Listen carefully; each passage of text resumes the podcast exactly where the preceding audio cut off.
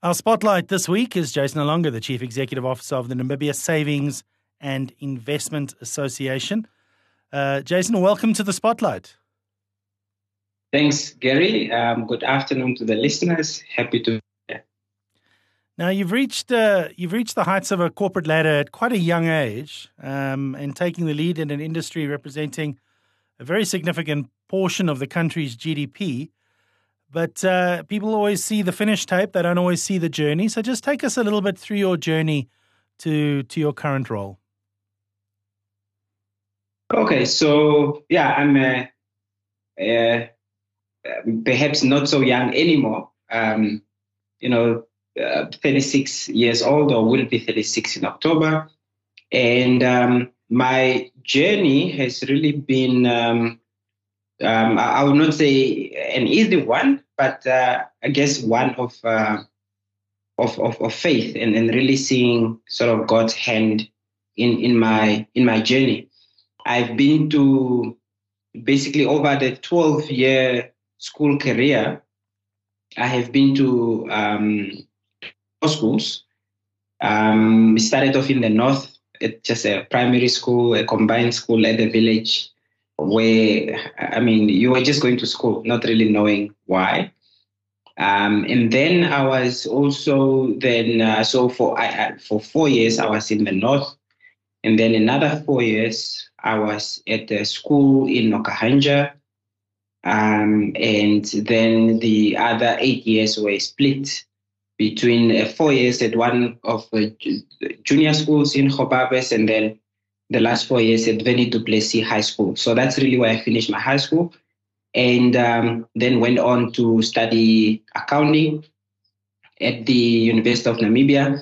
But just a bit of background, you know, why accounting is that uh, before, um, when I was in grade 10, there used to be this Bank of Namibia uh, career fair where they would out into regions and have a career fair and have various speakers and, and they will have various career options on display.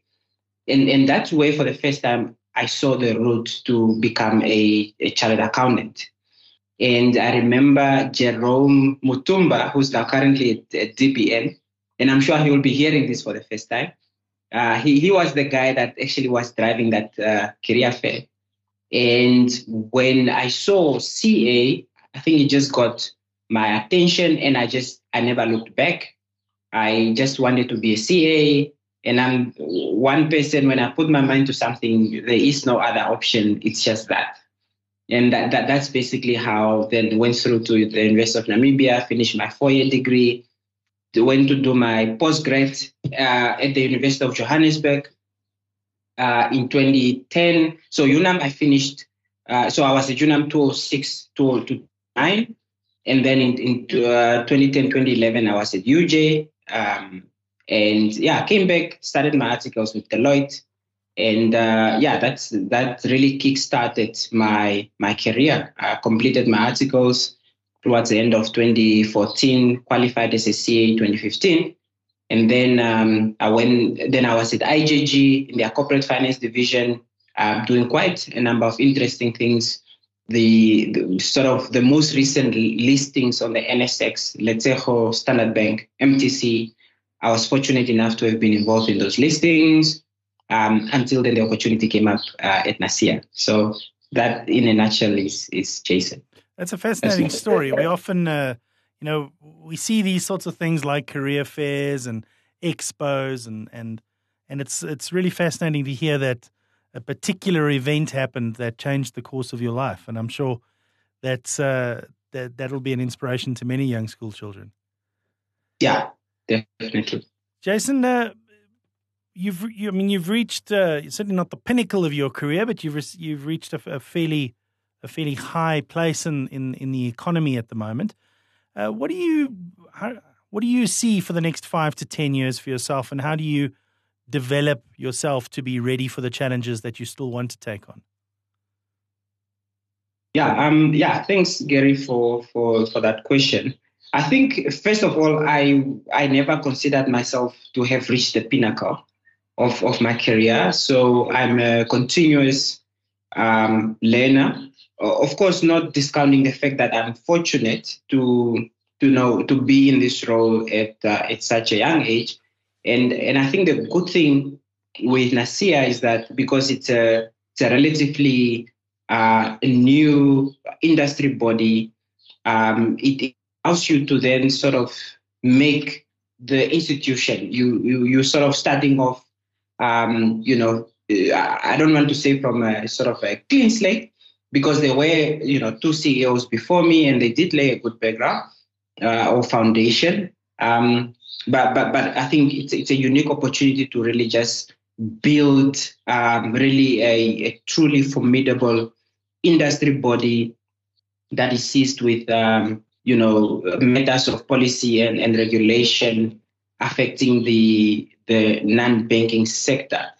So in terms of you know how sort of my vision for for the next five years, it's funny that you ask because I always see myself in five years. So I always I would do something and then while at it, I would then plan for for the next five years. Um, and and and normally I'm not really specific, but sort of high level. I'm always on track in terms of where where I want to go.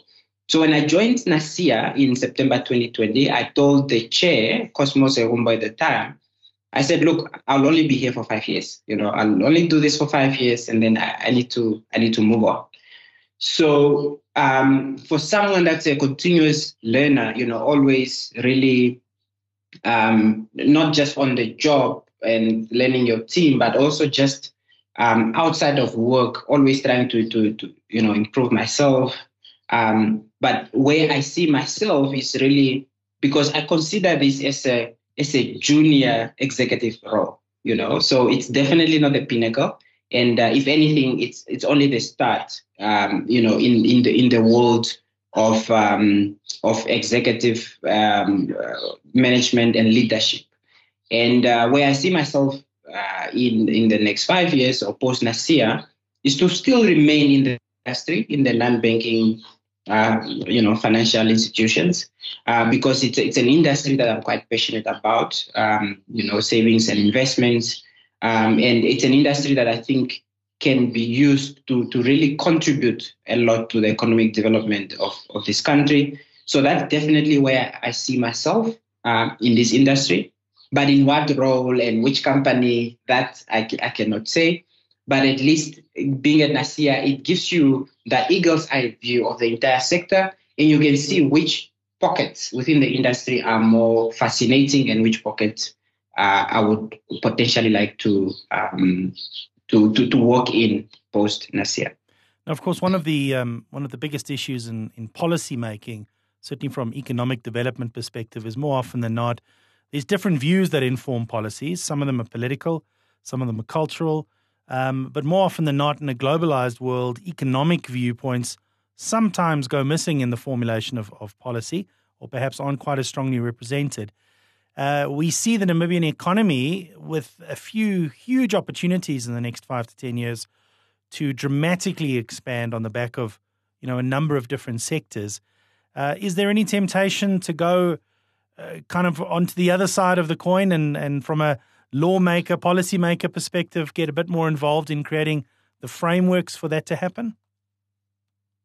Um, yeah, no, Gary, not not at this stage. Uh, I think the the fascinating thing is that both sides need each other and they sort of need to recognize that they need each other.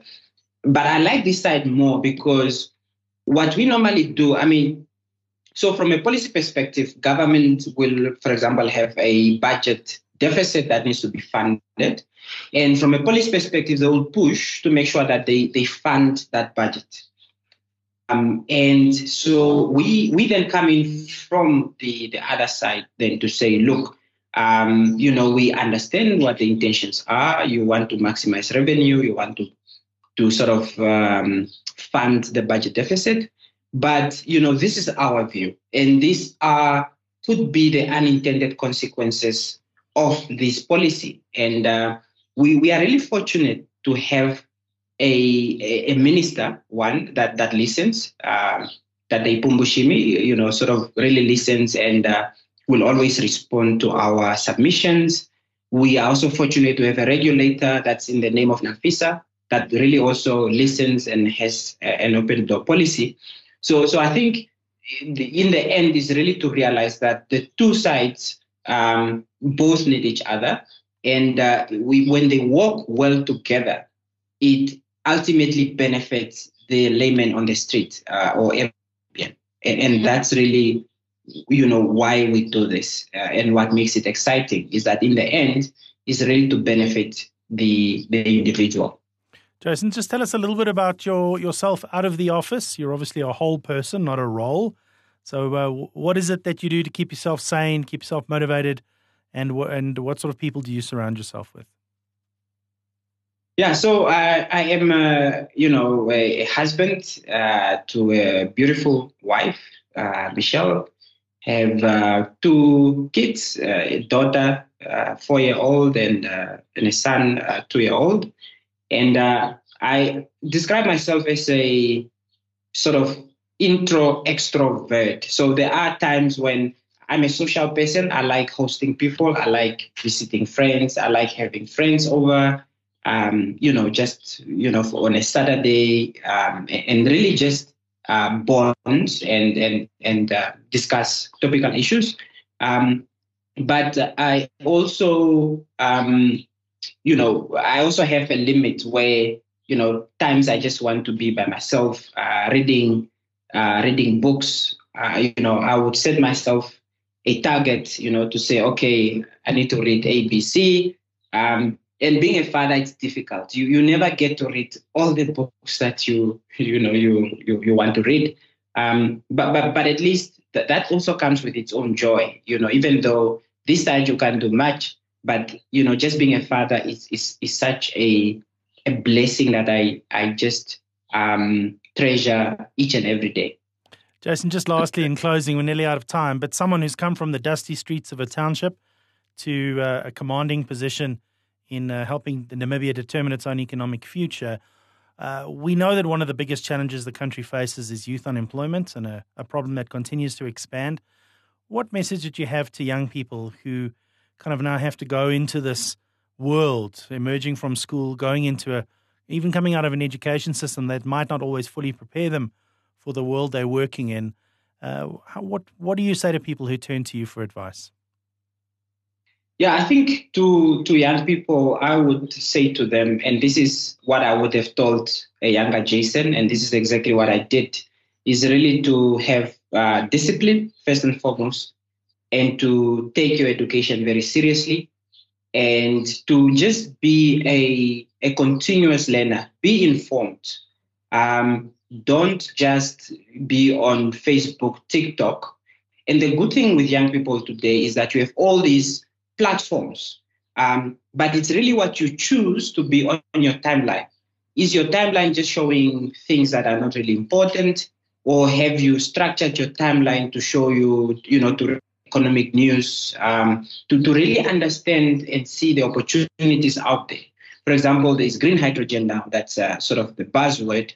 But have you even gone to the green hydrogen website to see what's happening there? Or are you really just on you know things that are not important so i would really just advise the young people to be disciplined have a vision and and stick to it because when i see people on the on the street or people on a construction site or people at a um, you know just sort of any manual labor type of work I, I look at them and i'm like i'm no different from these guys it could have been me um, but because of just the simple things I've done, I sort of charted a different path for, for myself and, and for my family. Well, Jason, we'll continue to watch that path and uh, all the very best for the challenges that lie ahead. Thank you for joining us on the Spotlight. Okay. Thanks, Gary. That's Jason Hailonga, the Chief Executive Officer of the Namibia Savings and Investment Association, in the Spotlight.